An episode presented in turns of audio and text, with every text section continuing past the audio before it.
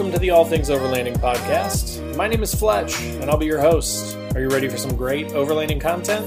Then let's get into it.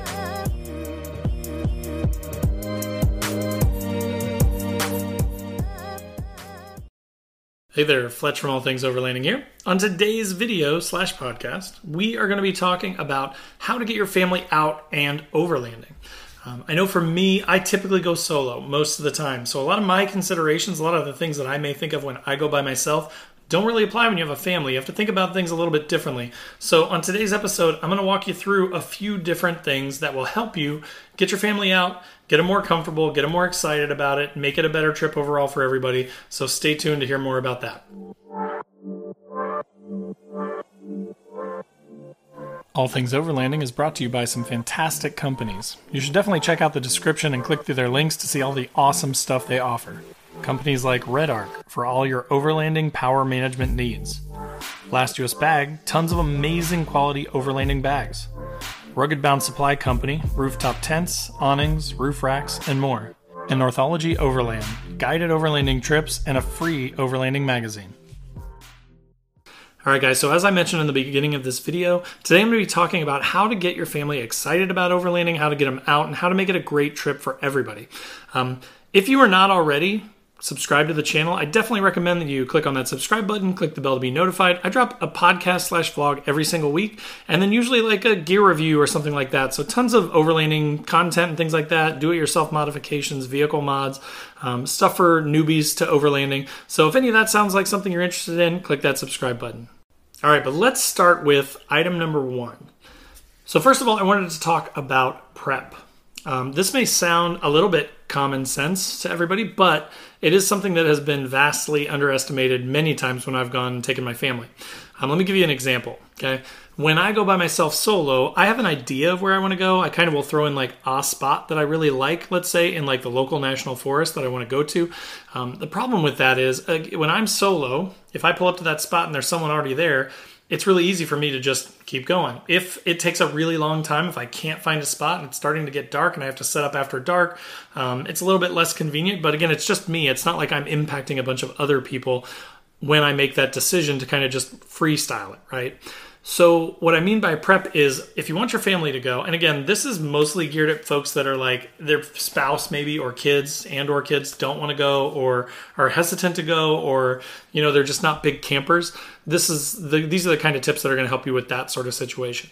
Um, but so if you can prepare more, if you can have several spots lined up, if you can be pretty certain about when spots fill up, maybe leave a little bit earlier, go down and get it. Sometimes what I've done is I've gone down earlier in the day found a spot and then texted it back to my wife. I've got a Weboost on my truck so I can, you know, generally get text messages out of the national forest where we live, but then text that spot to the wife so she knows without a doubt. Then I had her come down in her Honda Pilot, which is capable enough to get through the national forest and get to the spot that I found.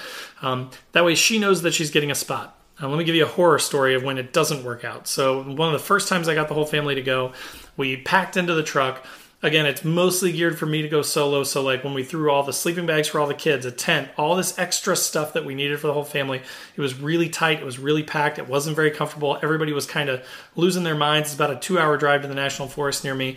Um, then we get there right? The sun is starting to set it's beautiful Pull up to the first spot, taken. Pull up to another spot, taken. We get to the point where I'm like, if I just see any spot open on the side of the road, we're going to take it. And that's what ended up happening. But it was like an hour later. It was starting to get dark. Everybody was starving. It was like seven o'clock. It was past dinner time. No one had eaten.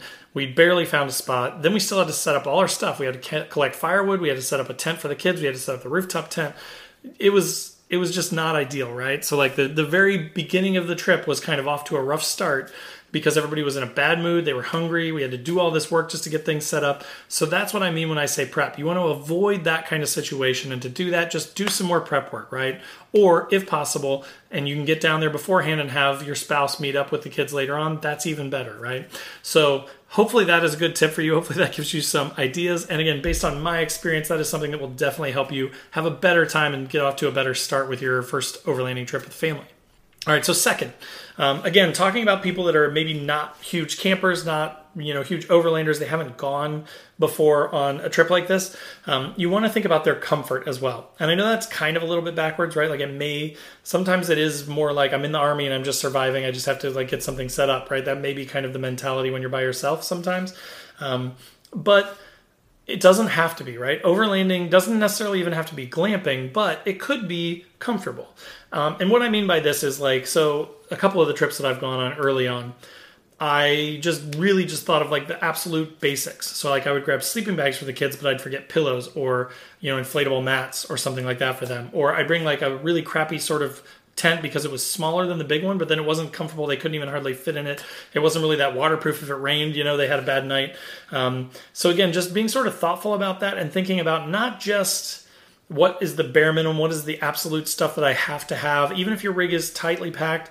You know, maybe you need to get one of those hitch mounted things and you can put a couple Tupperware bins on if you need to bring more stuff again not ideal for like crazy difficult terrain and, and overlanding like that but if you're just trying to get your family sort of on board with overlanding and sort of ease them into it you don't want to go all the way to crazy town where you know it's super sparse and you are just you know kind of manning up and, and going through the stuff, you know, and, and making things terrible on everybody. So comfort is another big thing.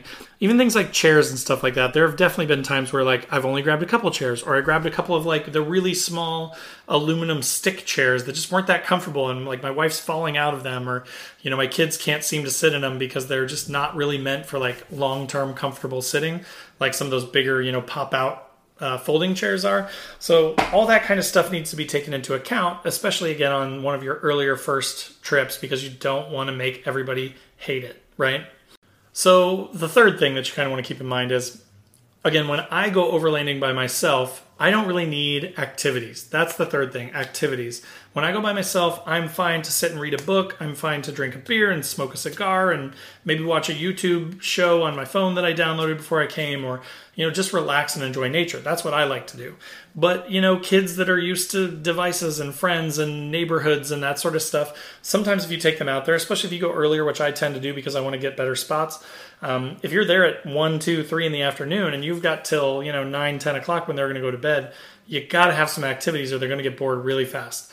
Um, I try and fill that time with stuff like things that we need to do anyway. So like my kids actually kind of enjoy like collecting firewood. I kind of make it like a game, like who can get the most. We need this size sticks or bigger sticks, or you know we need something to start the fire with. We need this kind of stuff, and kind of turn it into a game to make it fun. But you know things like you could bring cornhole. One time we brought it was actually really cool. This like zip line kit that you can tie up between two trees. It's got like a pulley thing with a handlebar on it um, that your kids can zip line. We used my ladder actually off my rooftop tent and leaned it up against the tree and sort of held it, and they would climb to the top and then they would zip line down. Um, airsoft guns, we'll bring airsoft guns, things like that. Um, sometimes just like card games and things like that. Uno, you know, that sort of stuff would be a good game to bring with you. Um, you know, they do bring their iPads sometimes, and that's okay. I try not to let them just be on their iPads though for you know the whole entire time because if you would let them i'm sure they would be um, but so bringing some activities having some games to play having them help with collecting firewood having them help with setting up and tearing down having them help with you know cooking that sort of stuff anything that you can do to keep them occupied and engaged and off their ipads especially in, in my opinion uh, makes it just a better more enjoyable more memorable trip and keeps everybody sort of entertained and then last and this kind of ties into comfort a little bit but i made it its own sort of special category food. Um, again, when I go by myself, I'm very Spartan, right? I will bring canned chili. I will bring ramen. I, if I'm being really fancy, I will bring like a store bought steak and some mashed potatoes, and cook those things up. But very seldom do I actually have like a real meal when I'm camping uh, slash overlanding. And the reason for that is just simplicity, right? Room in the fridge. How much stuff do I need to bring for that? And just ease. A lot of the times, if I'm just going for like a quick overnighter by myself, I don't necessarily need to like you know, eat like Overland X or anything. I just want to get out there, eat, you know, something that's decent, like some chili or something really quick, and then just enjoy nature. Um, but when you bring your family, again, it's all about that perception and that experience for them, right? So you want to try your best to make things more entertaining, more fun, more memorable. Um, so sometimes, you know, putting in a little bit more prep work, thinking about what kind of food you could make that would everybody that would enjoy is a good thing to do. So whether that be you know something simple like tacos or you know, there's a ton of different sort of simple recipes you can do. Again, like meat and potatoes is very simple to do. Boil some water, make some instant mashed potatoes, make some chicken, make some hamburgers, make some hot dogs, bring some chips. There's all kinds of stuff you can do without getting super crazy, but you do need to put that little bit of extra thought into it, right? You do need to think about, you know, do I have enough do I have sides? Right? Like again, I know I sound like a caveman here. I'm I'm sorry. But like if I'm doing like burgers or something like that, like I just I don't think about all the sides that I may need. I don't even think about condiments sometimes, which is also important. It's really not so much fun to have a plain burger out in the wilderness when you could have just brought some ketchup and mustard and mayo. So definitely think about the food and then again all this ties together right? If you do a good job preparing then you can you can bring better meals. You can bring activities that people can do. You won't have to wait as long to find a spot. You'll have a better quicker setup. You'll have more time to enjoy and do those activities. Um, you know that that comfort thing is just sort of a theme that should carry throughout right? Like you just don't want it to be terrible for them. Again i'm not saying you have to bring everything in the kitchen sink from your house. That's not what i'm saying.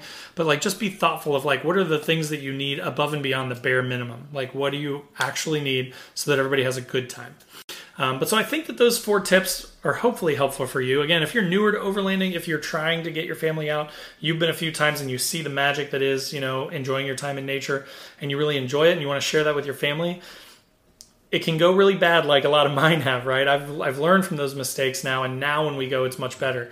But so that's kind of what I'm trying to impart to you guys here, right? Is I just wanted to do a quick little episode to talk about how to get your family out overlanding, what some tips were that would help with that. So, hope that was helpful for you. If it was, click that like button if you're on YouTube. If you're on the podcast, you know, feel free to comment down below. I put a, a question down there that says, uh, I think if you're on Spotify at least, that says, you know, what do you do to make your family more comfortable? So definitely, you know, post up down there and let me know about that.